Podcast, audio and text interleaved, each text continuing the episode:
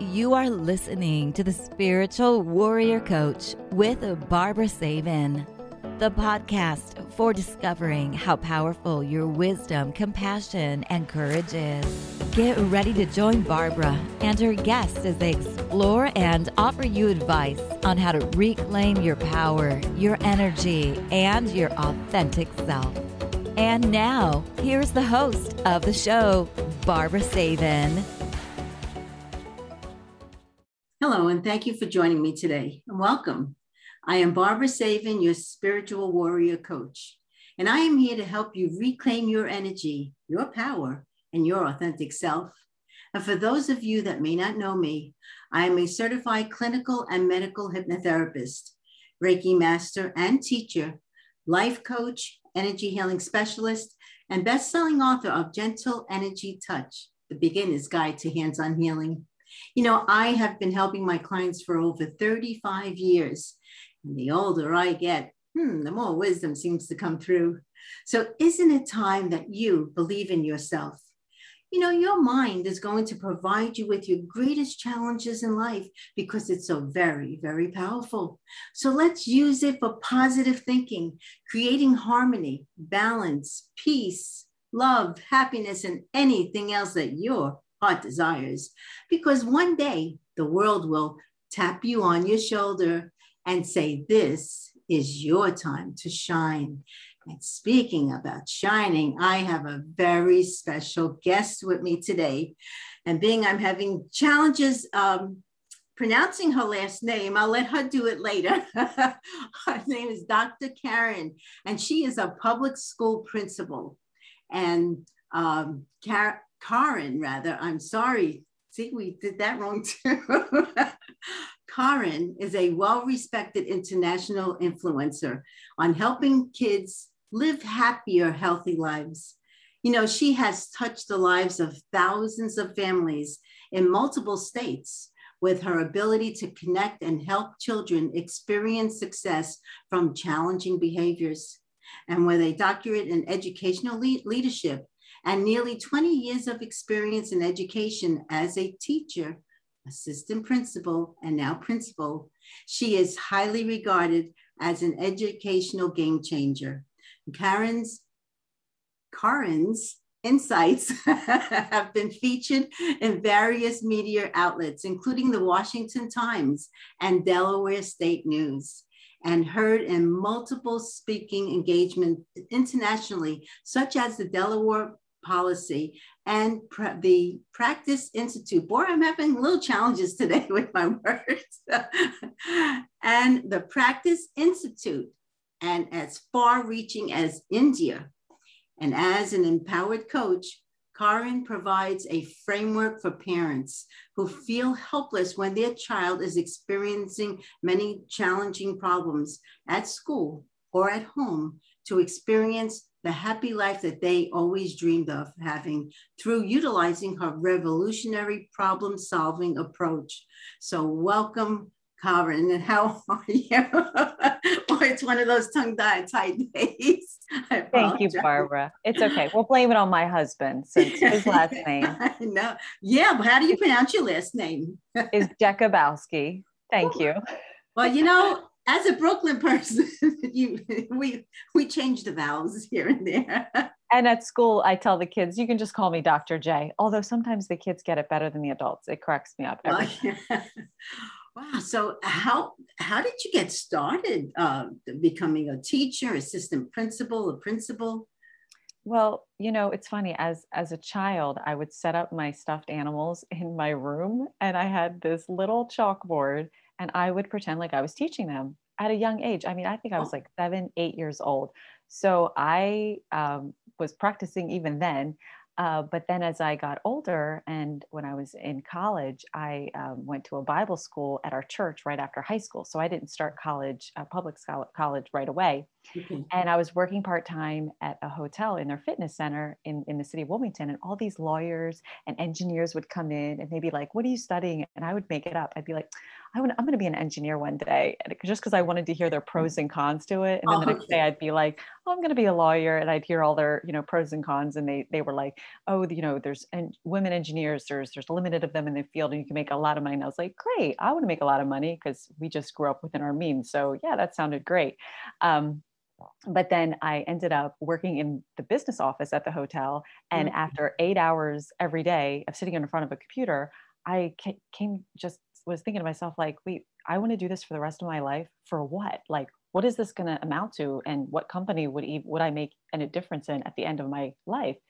And there was an opportunity to volunteer in my church uh, private school in first grade in math like one hour a week i, I can't even remember why they needed help t- today it just sounds like ridiculous but somehow I, I started doing it and an experienced teacher came in one day and was like you know you have like this natural like gift to work with the kids and i was like really because i was just doing what i you know just doing my best yeah. mm-hmm. and um and it was from that point on that I realized that I wanted to give back to kids because I had so many teachers in my life growing up who had contributed to really forming who and shaping who I had become. That when I thought of what I would be at the end of my life, to me looking back it would be to give to kids oh, what had been instilled in me all those years by my teachers. And so it's funny because even when i was a teacher i never thought of myself as like the best educational teacher instructional you know you know top of top of the game. But what i was really good at was encouraging kids and supporting them and helping them see themselves even more than who they were today and then i just was became an aspiring uh, principal. And so i went to school i got my doctorate. And then when i was an assistant principal actually as a teacher i had some really difficult kids that i just couldn't figure out. Like one would hide under my coat rack. I couldn't pull him out. I wouldn't know what triggered it. I wouldn't know what what would help him get past that instance. So some of the behaviors i saw as a teacher really kind of you know how they say like those are the ones that keep you up at night? And mm. i no matter how much the behavior coach worked with me and them i just never felt like i got the successes like i wanted.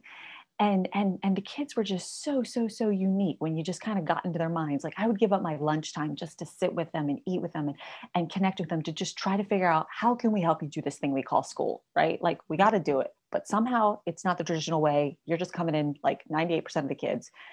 And and so i was even at as a teacher, I was just really seeking and searching and kind of really felt at a loss because I felt like I really couldn't figure out what it would take to help them be, be, be a success and, like I say, do school.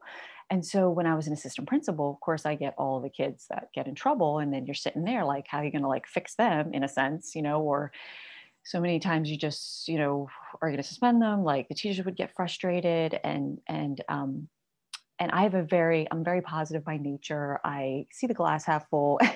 and when I was growing up, sometimes I did bad things as a kid, but I always felt like I was bad. And I never liked that feeling. And so, as an assistant principal, when the kids would come to me and they were bad, I never made them feel worse because I knew what that was like as a kid and I mm-hmm. didn't like that. And so early on, I learned an approach through um, Dr. Ablon out of Harvard, um, Massachusetts General Hospital. And he has a program called Think Kids, where it's a collaborative problem solving approach where you use uh, a certain tone of voice, an empathetic voice, and questions to really elicit from that child, like, what's really going on? And as I learned that process and tried it over the years, I started seeing success with kids in their most challenging moments than I'd ever experienced as a teacher and how I was frustrated all that time. So that's kind of like a little bit of how I got into this work.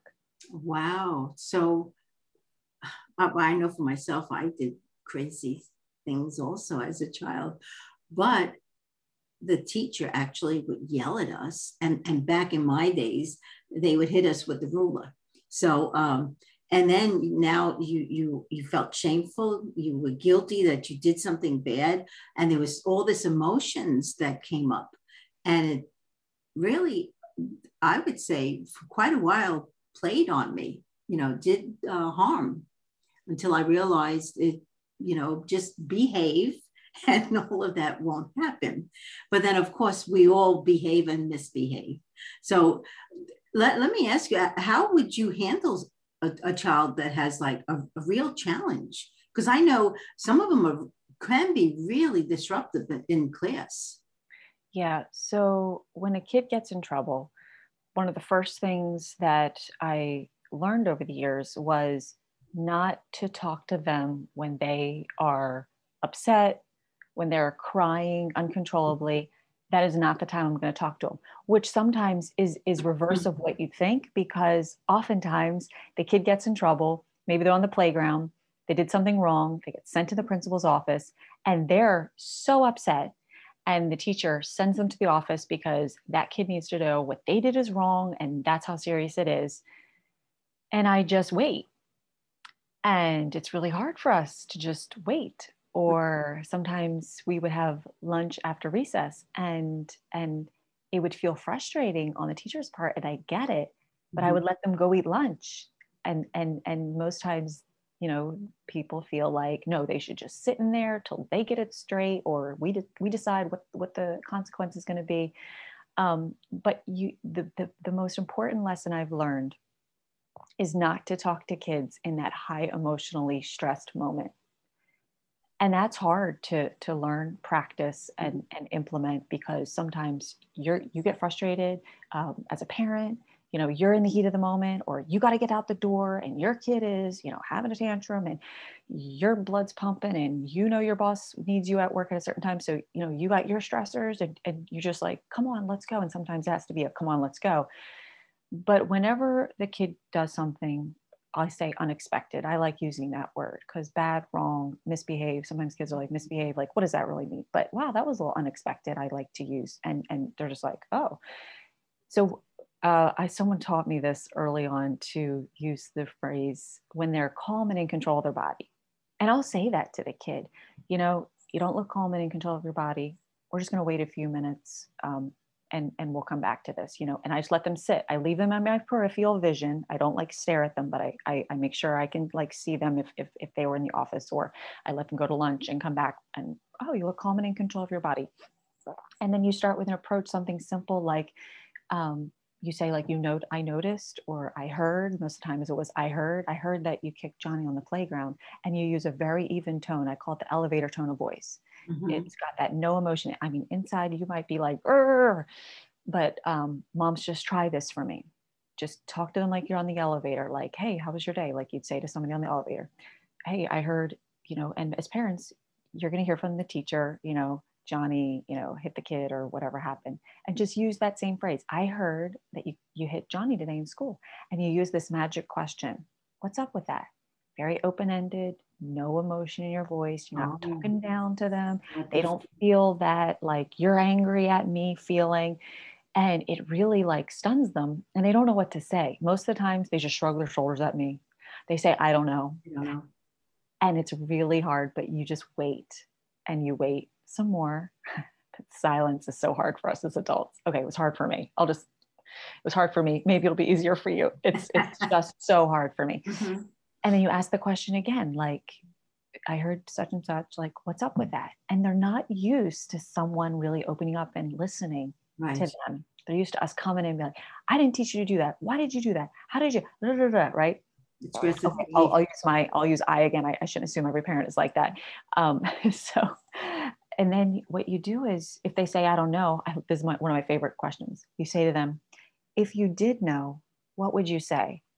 And they just stare at you like you have two heads because nobody ever talks to them like this. No and, not at all. No. Eventually over time they start coming out and sometimes i have to add there's no right or wrong answer because they're so afraid to get in trouble because mm-hmm. none, nobody wants to get in trouble. Yeah. and then that's the fear that they're stricken by. And when you and I are afraid, like I don't sometimes can't even tell you my first name because you just your, freeze, flight, or fight mode takes over you and you're just like paralyzed. And this approach really deparalyzes you. That's why it's so powerful. And I have seen kids, one kid who we thought peed on the bathroom wall, wouldn't admit to it. When I use this approach with him, the even tone of voice, no looking down on him through my voice or or or or or any emotion on my part, he actually shared that he did it. I had him call his mom and tell her because when I called her, she wouldn't believe me. I wouldn't have believed. I mean, oh, yeah. I, we all, you know, we're just would be horrified if, if if our child did that. And and he did, and he admitted to it, but he didn't feel the. I mean, yeah, he had a consequence, and yeah, he had to, you know, own up to that consequence, and he went home, whatever his parents did. But um, there's a certain approach with a tone of voice, certain questions, and that's what I work on with parents um, to really help them because I believe I can help parents with this approach where they can see some successes where sometimes it feels like, oh my gosh, my kid has a meltdown and I don't know how to help them. My kid is struggling at school behaviorally, academically, parents tell me, and, and it keeps me up at night. I can't sleep. I don't think it has to be that way. But who do parents have to find to support them and help them be like, you're not alone. Mm-hmm. Here's a couple strategies. And I'm going to work with you till you feel the success. Wow. How, how exciting is that? Like, that's why this just invigorates me. Well, that's it's a miracle to have somebody like you. I wish I had someone like you back in my younger years, because back then it was all screaming like and yelling. I yeah. mean, uh, it was like, and and you got so flustered, and now you became actually combative, and it was nobody was wins. Yelling back and forth. No. Yeah, and the relationship gets broken. Well, that and then you know you you're sent home for a whole week on uh, uh, you know you have to leave school because you've been really bad. Right. Uh, do you notice like with your approach, children actually begin to change? That do they change their behavior? You know, so I would have lunch when I was assistant principal with all the high flyers of the behavior kids in the school. And I did that to connect with them mm. because I knew I needed that relationship with them when I had to talk them through a difficult time. Um, and I noticed over time that they became more honest and open more freely when there was something they did wrong.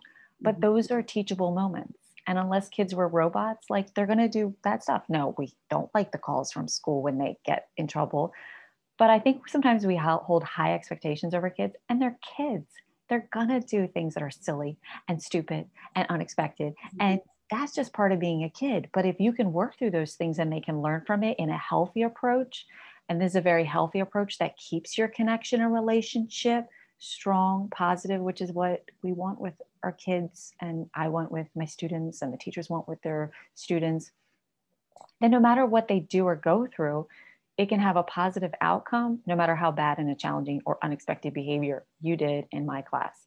And I think there's so many more gains and benefits to that than a kid who does something bad, then it hurts their self esteem, low self confidence. Then you got a whole other host of issues. And it's mm-hmm. like, they were just a kid and they needed to learn from those teachable moments. And yeah, I learned from them too. And they weren't always the best situations that I, you know, experienced. And um, that's why I love this whole positive approach. And then towards the end of this process, we look at maybe there's a skill that they just need help to build and learn, or maybe it's a problem to be solved and then you go through you know there's steps in each direction of that that we work through with parents to help them um, get to the end that they really want which is actually at the end of this the kids learn to become problem solvers which is a skill for life yes. Mm-hmm. and when you mm-hmm. start this process with them they just stare at you like you have two heads because they're not used to problem solving they're used to being just told what, what to do how to do it and that was wrong okay yeah now i knew that was wrong um, and i there were things that i grew up with as a fear-based approach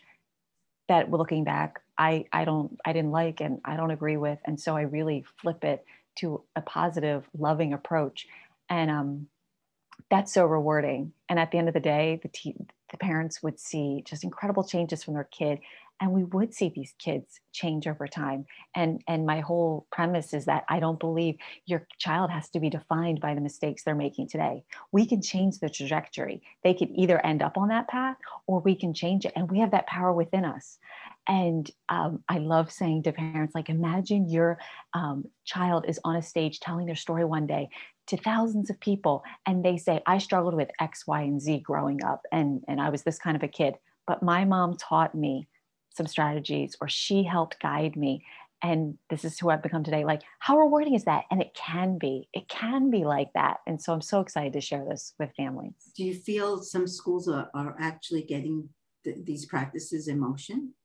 Yes, there are um, resources out there like Heather Forbes. I just interviewed her on my podcast, and she has a book, Classroom 180, that comes from one of her books, Help for Billy, that I used also with my staff several years ago. A very positive approach. Um, and I like logical consequences. I like using those with kids as well. And um, it's it's very like you did this, so because you did that this is the logical consequence for that action.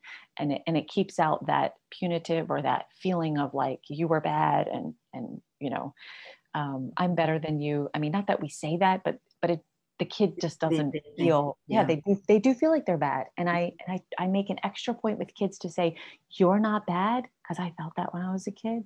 What you did was unexpected. So I, I try to separate that because i don't think i felt that separation growing up and I don't want kids to feel that way.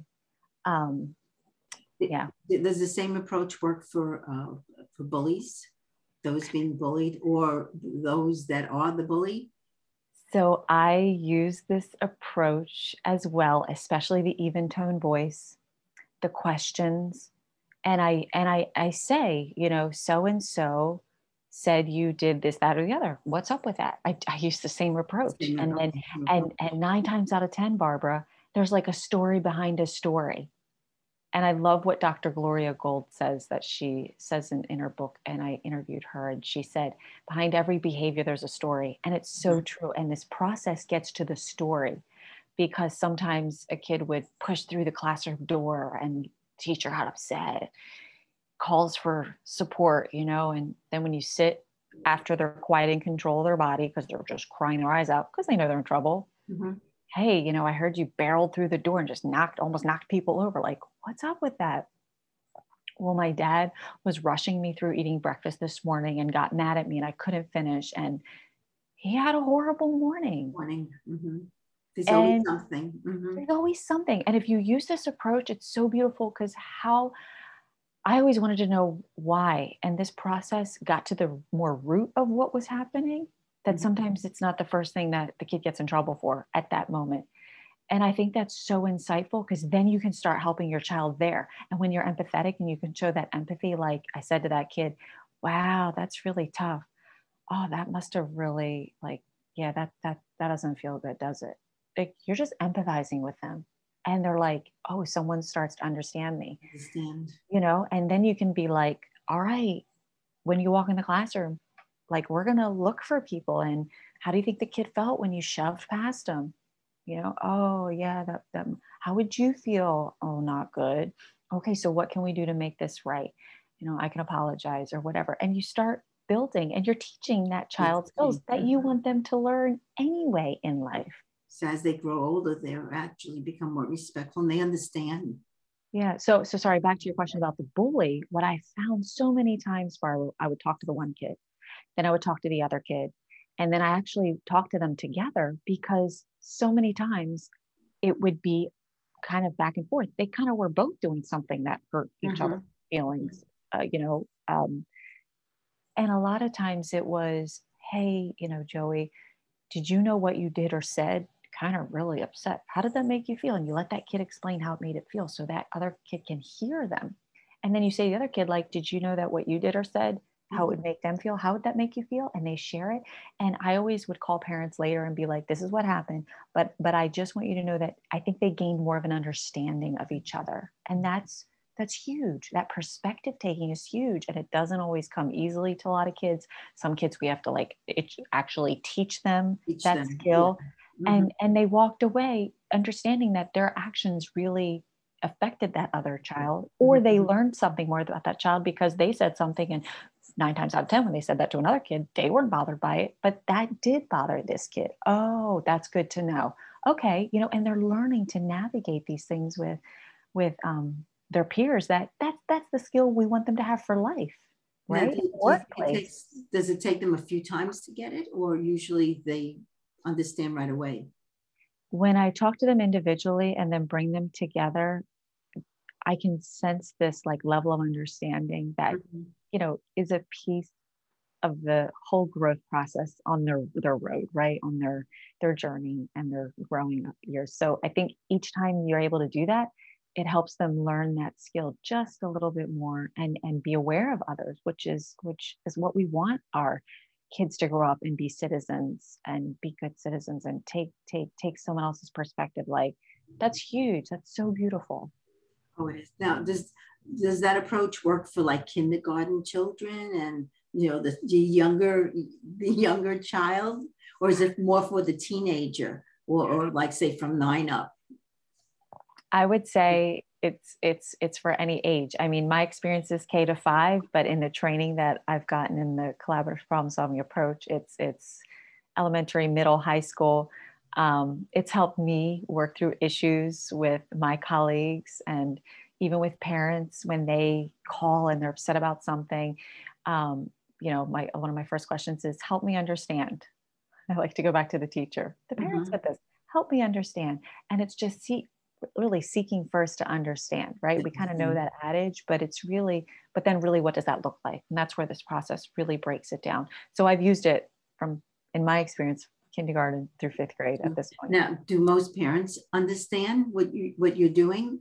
Or do they or do they become defensive you know with the child's behavior? Um, you know i always tell parents that you know we used it as a teachable moment and i'll share the consequence in place. But the parents appreciate that you're listening to their child. You're not just going on the act in the moment because mm-hmm. a lot of times there's a story to it. And i have um, used this approach for years as an assistant principal now as a principal don't use it as as frequently as I did with with dealing with behaviors as an assistant principal. But that's why I started the podcast. That's why I started this group that um, I'm I'm actually uh, hosting a course starting next month in October to really help parents because I think there's some simple strategies and simple these techniques that they might be able to learn to really help them um, because I've heard so many parents say they struggle and they just want to know how to help their kid. Well, that's it. So, do you feel it's more about a, a connection with that child rather than just to correct them in in in their behavior? Yeah because you know you can correct them in that moment but i think what we're teaching them is is a, is a skill they're going to use for life. Life mm-hmm. which is so important. Uh, so you, you could you could have your kid act right because you said don't do this. This is what i taught you. Blah, blah, blah, but all that problem solving skill and perspective taking and relationship building that it creates between you and your child i think has so much more you reap so many more invested um, results from that for them growing up that i think it's just so powerful. Powerful. I know my my daughter was a teacher many years ago and in her class she would also practice silence a few minutes of just silence and of course, at the very beginning, they still made noise and they couldn't really sit still. But then all of a sudden, they loved that five minutes of just being. And, and I know you practice the mindfulness in your uh, teachings. Yes, Barbara, this is so beautiful and so powerful too. So um, I became the principal four years ago when our principal had moved on to another school. And she had started before she left teaching the kids about positive affirmations. And they would actually do the finger touch points I am peace. And they would touch uh-huh. each finger with their thumb. I am beautiful. And then I found a picture book. One of my paraprofessionals gave it to me by Louise Hay. Oh, yes. Called uh-huh. I Think I Am. Mm-hmm. And it takes everyday, ordinary scenarios of kids and flips it for them to say a positive affirmation or think it in that situation. I still read that book to classes. Some of the kids are like, You read that to us last year. And I'm like, And I need the reminder again, too. So if you don't mind, I'm going to read it again for us. Like things like, I left my sweater, you know, in such and such place. I always forget everything. Okay, let's let's flip that around. You know what? I make today great. And these simple affirmations to the point where a fourth grader one year said, Dr. J, can you read one of those affirmations with us every day on the morning announcements?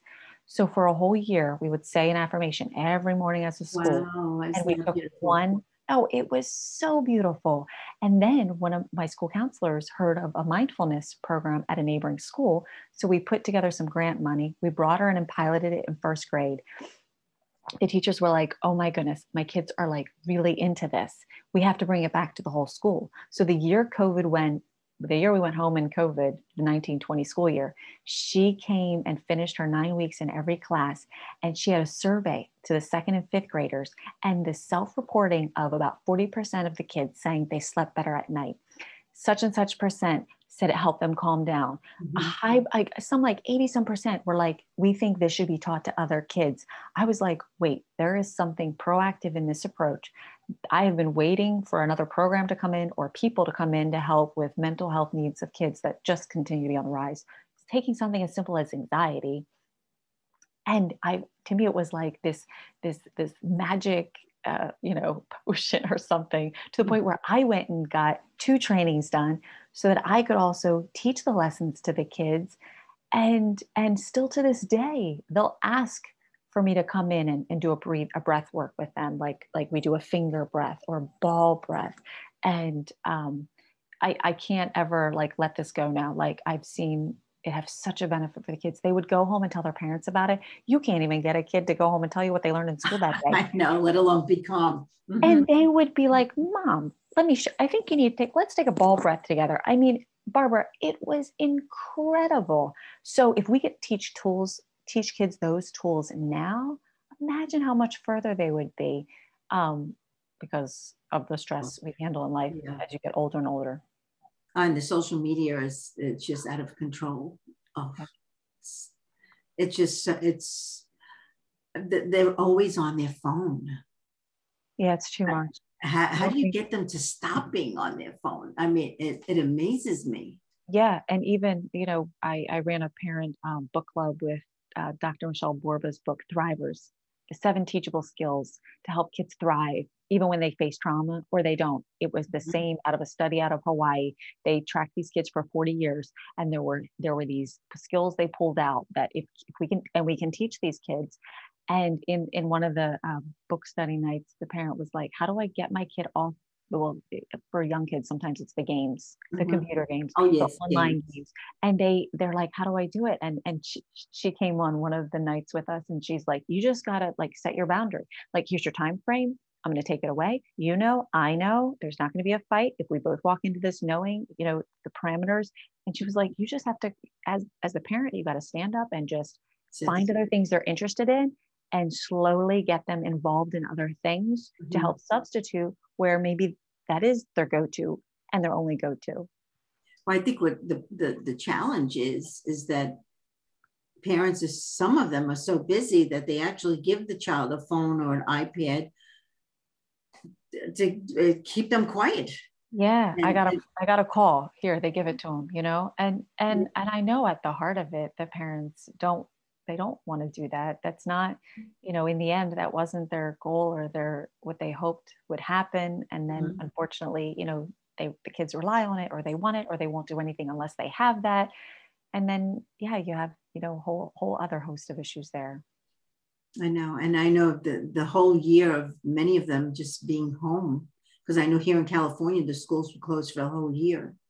And I have grandchildren. And well, one is a Marine, he's 24 years old. So he's in Africa, we don't see him. But the other ones are in college and high school. They had a very challenging time constantly being, you know, on the Zoom.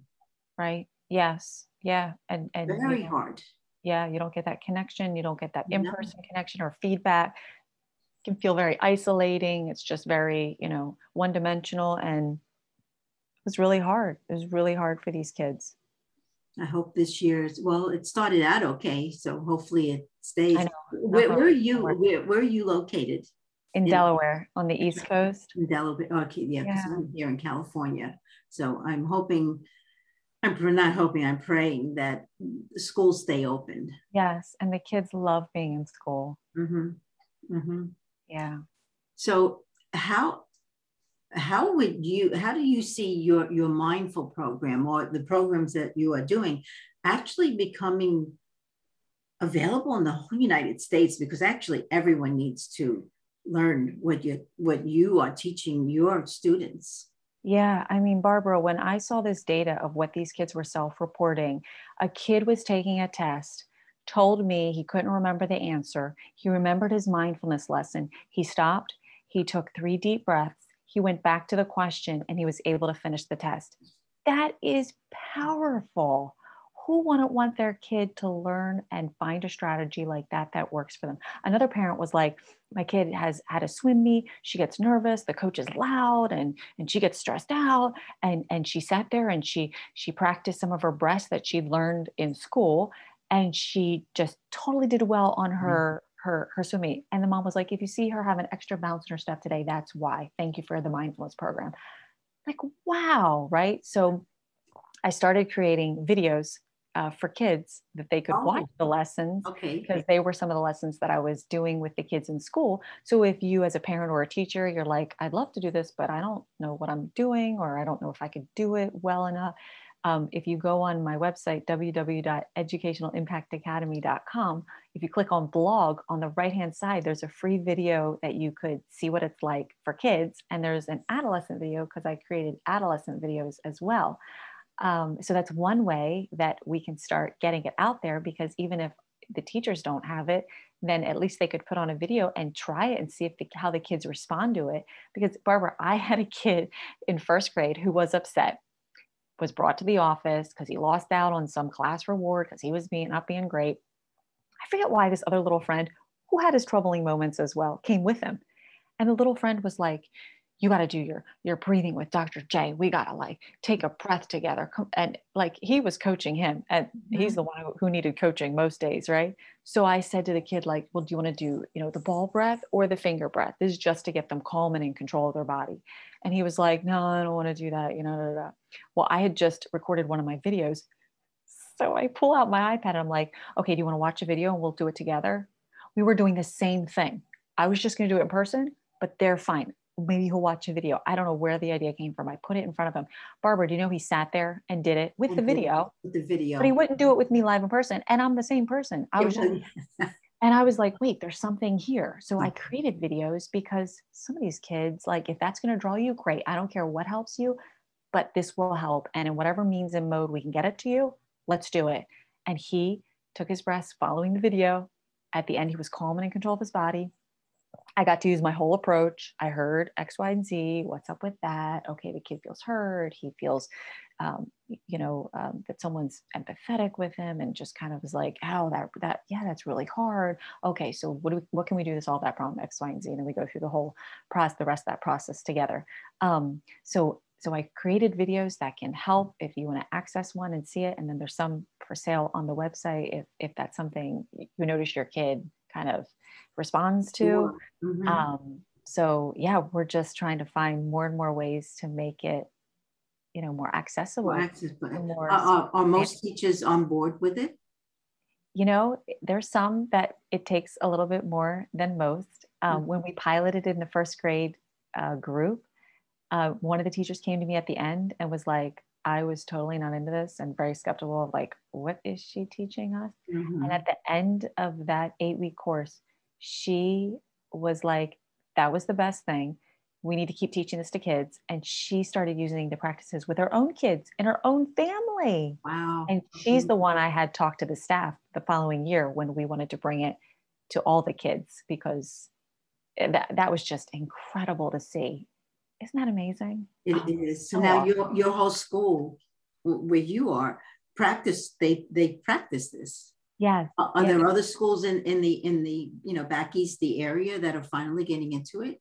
Yes, um, there are some schools. Yes, there's a group of teachers in the south of Delaware that go and and and also teach these same lessons from the Mindful Schools program that we learned from, and some of the schools um, in northern Delaware that I'm aware of and um, i mean look how look how um, the word mindfulness has just taken off like it is mm-hmm. everywhere right? Mm-hmm. and really it's just helping kids learn and, and as adults just stopping to become aware. And in those lessons you, you just talk about what do you notice? What do you what do you hear right now? What do you sometimes do a, you do a tasting lesson you do you know what do you notice in your body? And then what do you notice? You give them certain, certain situations and it's all about gratitude kindness, compassion, traits that you want the kids to know and embody and embolden mm-hmm. as, as good citizens anyway. And um, yeah, to really they're feeling more. They feel. Yeah.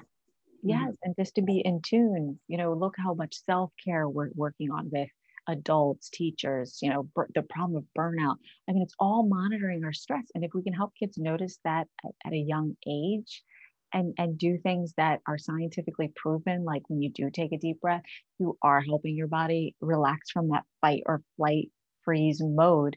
You do think and act differently than you do in that instant being you know just emotionally charged or you flipped your lid some people call it or i call it freaked out.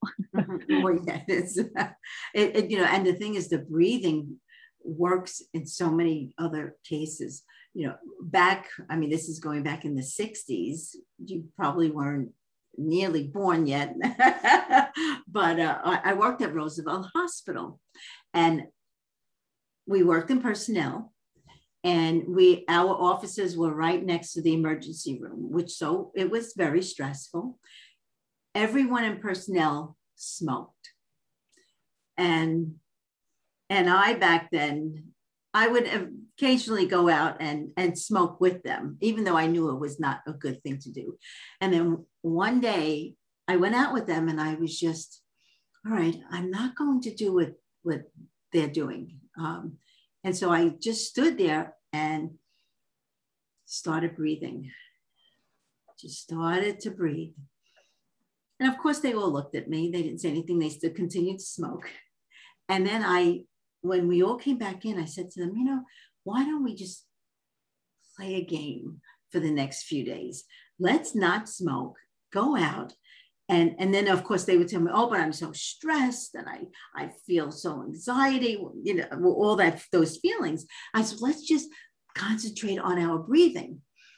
And we will all go out so i concentrate on the breathing. And then i had said to them do you realize that it's not the cigarette that's making you feel relaxed it's your breathing it's the breathing in and exhaling and i swear to you after about, it was about maybe 10 days of doing this, they all became non smokers.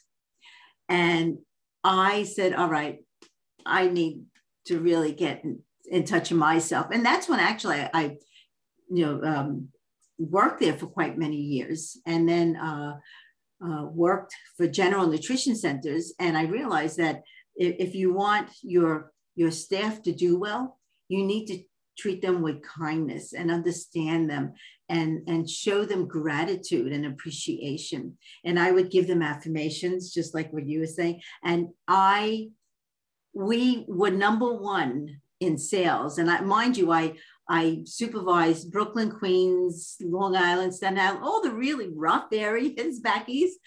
We were number one because I treated them the way they should be treated and mm-hmm. I understood if they had a problem. So you know the mindfulness. I mean, going back a few years ago, they every people would say, "Oh, mindfulness. Oh, that's like you know a, new age mm-hmm. thing." It's just breathing. It's understanding and feeling that your breath, which many times would, it's just a natural thing to do. But when we again become mindful and we take those deep breaths, it actually helps us relax you have more concentration, more focus, you feel better. So, you know, teaching this to children, I mean, I am like, I, I got to get you everywhere. yeah. Wow. Uh, this is like so exciting for me, you know, and to give someone like you. It's two part because you're teaching it to kids but yet when i started doing it for myself i mean i i exercise and i thought that was a good stress mm-hmm. management take endorphins like i feel great sure. but when i started just sitting in the mornings and just taking some deep breaths mm-hmm. sitting and in, in, in, the mindfulness mindful schools program in the, in the two courses i took they, they have you build like two minutes of silence four minutes of silence up 20 minutes of silence and when i would would would do those practices of just sitting and breathing in stillness and quiet my mind would get to a place of such calm that i had never experienced dealing with all the stress as a school principal teachers kids parents needs wants upset you know celebrations etc it was the number one thing that helped me. And i was like whoa this mm-hmm. is so powerful. Like i can't come back from this. I've got to figure out a way to share it with more kids and experience it. And it's funny, my secretary came in my office one day and I was sitting there doing my finger breath, which if, if, you can see or can't see, it's just putting your hands out like like the mm-hmm. number five and breathing in when you go up to follow your finger to the top of your thumb, and then you breathe out when you come down and go up. I I just had to do it because of of something someone said, or it just kind of like really shook me a little bit, and and and I I need to get back to that place of centeredness. And I always say you only have so much energy in a day and then I recognize I'm not going to spend any more negative energy on that. On that the hmm. thought, and it can, just can be changed, or if it's something I can or can't control, and really helping me stopping to breathe really puts things in perspective for me. Where sometimes your just mind just can take you totally downhill way fast, and and your energy goes with it. Oh, without a doubt, and and by breathing, we feel more grounded and centered and balanced and we're able to accomplish so much more and and the stress levels actually go to zero in most cases. Instead yeah. of taking medication because you're anxious or stressed, if you do some mindfulness, you'd be surprised. That's a whole different world. I mean, it, it, it just helps. And, and it's not a new age thing. It, it, it's something that should be taught everywhere, I feel you know and, and the kids that you know are loving it now my i have two teenagers um uh, actually, I have four teenagers, of which two practice the mindfulness and they breathe and they're into the yoga. And I see a difference in them versus two years ago. They're calm and they're able to deal with their challenges on a different level. Mm-hmm. Yeah, so powerful. So, any parent or um, guardian listening just mm-hmm. the next mm-hmm. time your kid gets upset or you get upset or you get the dreaded call from school that your kid did something wrong the first thing for yourself is just take take a deep breath take three deep breaths your mind literally will react and respond differently than if you react and respond in that moment like they're literally those 10 seconds it changes everything it's it's it, it's, mm-hmm. it's the science and mechanics in your brain um, so just try that one thing. Commit to yourself that when your kid get, does something that upsets and frustrates you, just commit that you're not going to talk to them when they're still upset or when you're upset. If you just make that one shift, just try that one shift this week, you'll start seeing yourself able to maybe maneuver something in a way with them and engage in a pos- more positive way. More positive way. Mm-hmm. Than you have up until this point, even if you don't know, you know, the other steps to take. Just try, just just start with that one. Well, that's in, and the breathing actually uh, pauses, you know, gives you that pause where instead of that reaction that could be very damaging, you're, you're taking a step back because in most cases, it's not nearly as bad as what we think it is. Yeah. And then what happens afterwards like we hosted international students for 10 years. So it's funny because i don't have kids but i have 620 kids at school. Uh-huh. and we've we've had international students live with us for the past 12 years. And and i would take them to school in the morning. They'd be late getting in the car. I was supposed to have a meeting and i you know we all know what that feels like. And i would just lash out at them and then but you feel so bad afterwards and that and then you regret and then you have to go back and talk and apologize and try to mend that. And and you know after you live it you're like that wasn't really worth it and you know you kind of like get upset at yourself. And this this will really start helping you catch that and and your kids will benefit from it. Now where can anyone find this you know your programs so um, a good place to start is my website. It's www.educationalimpactacademy.com and I'll share this with you so Barbara, you can put it in the notes for them to reference, or they can find me on Facebook, Karin Jakubowski, on, on Twitter and Instagram. And if you DM me, just for your listeners, if they DM me that they heard this podcast episode, I'll send them a free happiness journal that I created that they can they can print for each month, and it just kind of helps them come back to some things in their family that can help them um, stay kind of connected with their kid and and something I created I think they'll enjoy. And if you go to my website on the front page, you, if you put your email in and you want to subscribe to my blog weekly, then um, there's a free uh, first steps to happy kids that I did a, a video series and it walks you through these steps a little bit more in depth than what I got to today. Um, so yeah, go to my website. If you click on my blog on the right hand side, check out one of those um, mindfulness lessons. Do it with your kid. Do it with you. See how your kid responds. Um, but yeah, it's just I just want to help more and more families in, in a positive way through some of the most difficult moments you face with them and you're not alone and you don't have to be and um, I, I, you know, I'd love to help you. I'd love to embark on this journey with you or work with you over time to help you and and learn it to master it, so you you can feel successful in in navigating when your kid shuts down or they have a tantrum or they get in trouble at school or they struggle. Um, and there's there's help out of it, and and you don't have to feel helpless at a loss anymore and I, I really feel most uh, parents feel helpless because they don't have the tools.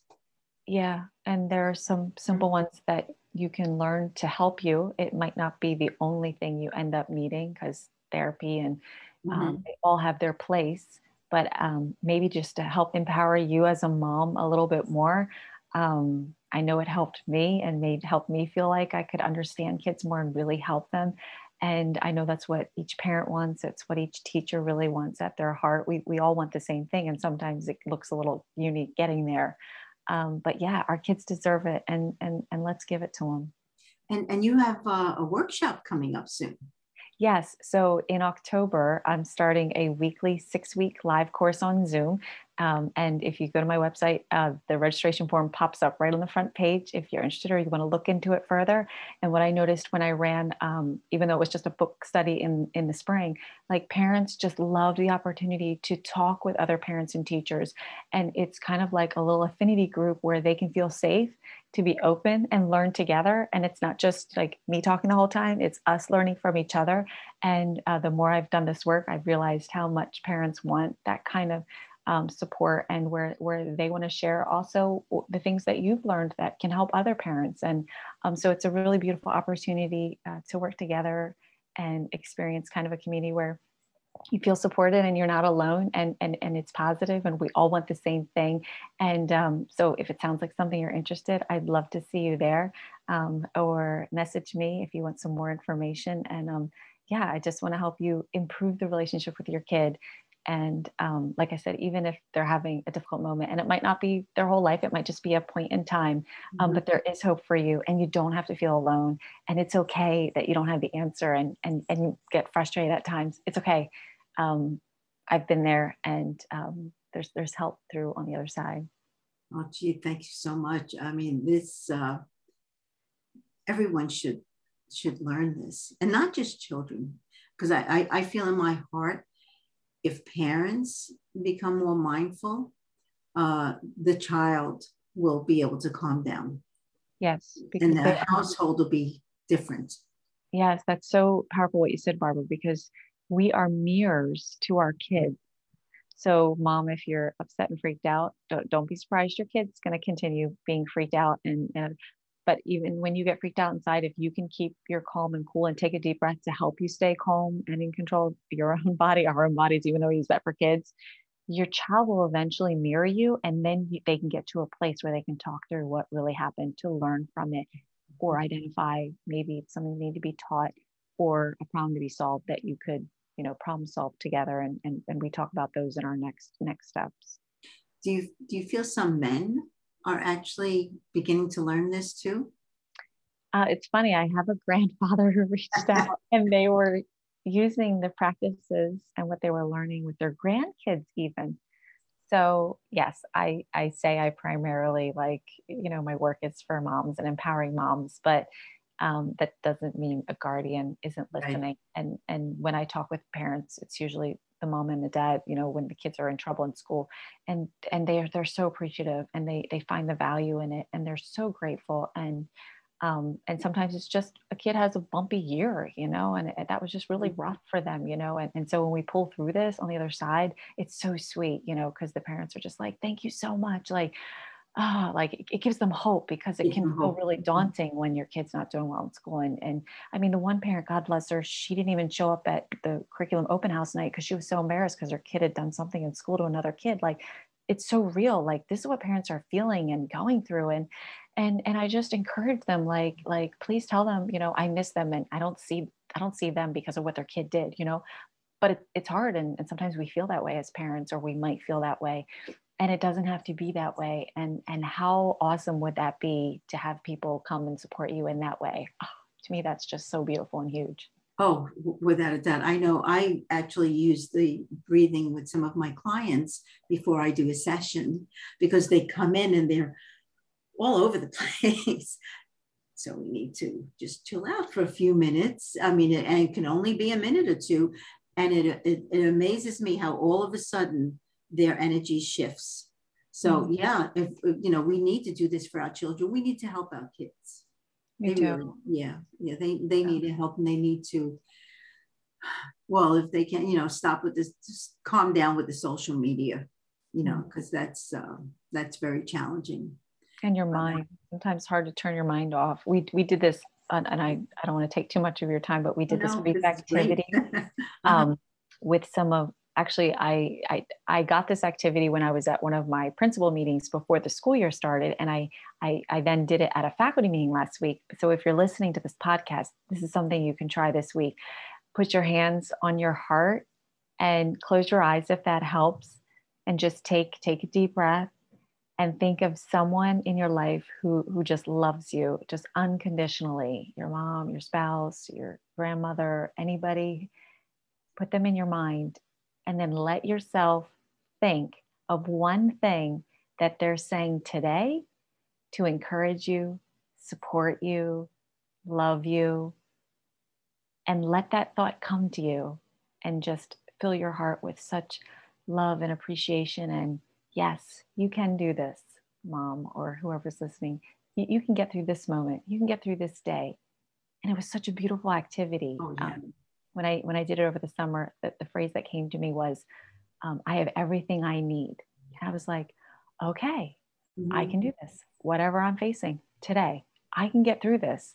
And it's just such a simple little little activity, but um, maybe try that this week. And it's just part of taking care of yourself. That's what it is, and we can do anything we actually set our minds to do.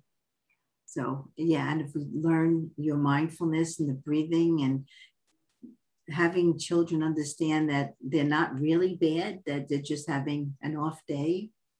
Uh, I, I feel in my heart the world would be a much better, more peaceful place to live in. Wouldn't it? Yeah, it would. It would. Well, boy, thank you so much for being here today.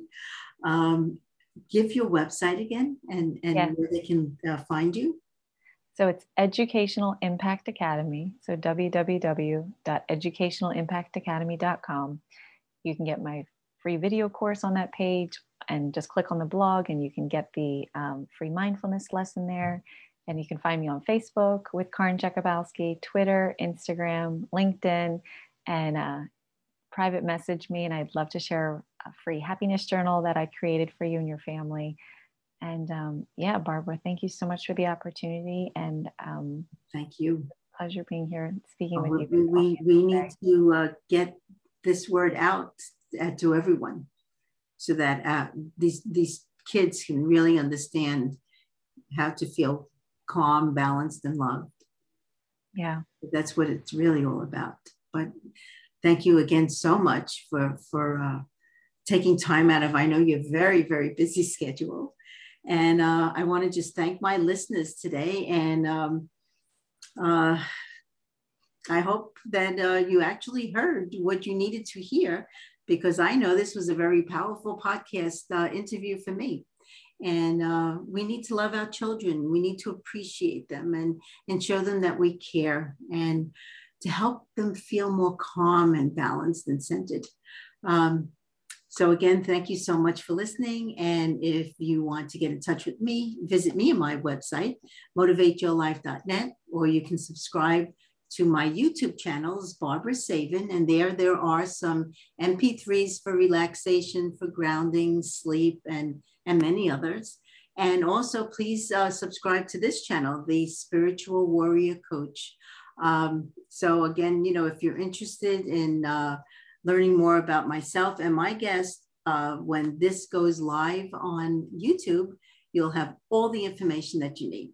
So, again, thank you for listening and have a beautiful day filled with love and with light. Love, Barbara.